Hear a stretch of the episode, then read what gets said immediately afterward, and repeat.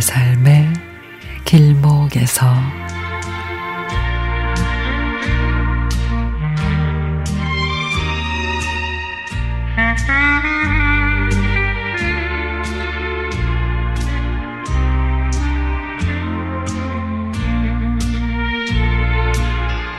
육류와 생선 엄마가 비싸다고 선뜻 사기를 꺼려 하시는 것들 골라서 차에다 싣고 친정으로 갔습니다.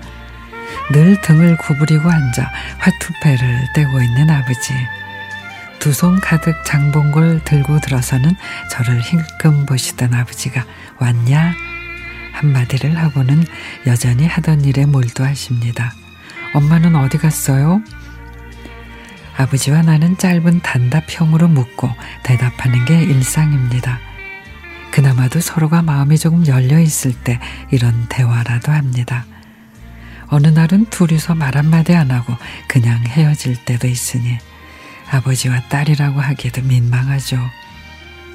엄마는 늘 종종거리며 이것저것 일을 찾아 하는데 아버지는 한 평생을 무의도식하며 살았습니다.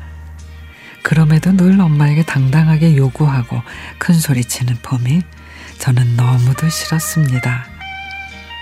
그나마 세월이 흘러 그 당당함이 조금 누그러져서 몇 마디라도 아버지와 말을 섞고 있습니다. 한의원에 침 맞으러 갔다.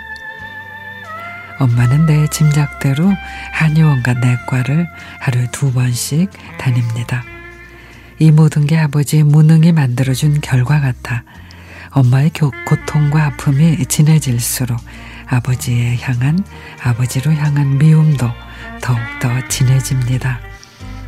싱크대 물기가 바싹 말라있는 봄이 아버지는 엄마가 와서 밥 차려줄 때까지 기다리고 있는 모양입니다.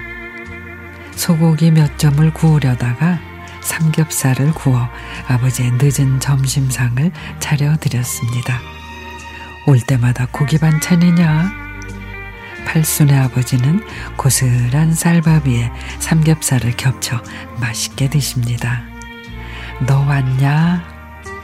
엄마가 오셨습니다. 아무 소리 안 하고 소고기를 구워서 엄마 밥상을 차렸습니다. 어째 엄마 고기는 다르다. 아버지가 흘끔 엄마 밥상을 넘봅니다. 올 때마다 뭔 고기를 그렇게 사온다냐. 애들이나 구워주지. 늙은이들은 아무렇게나 먹어도 되니까 다음부터는 그냥 와.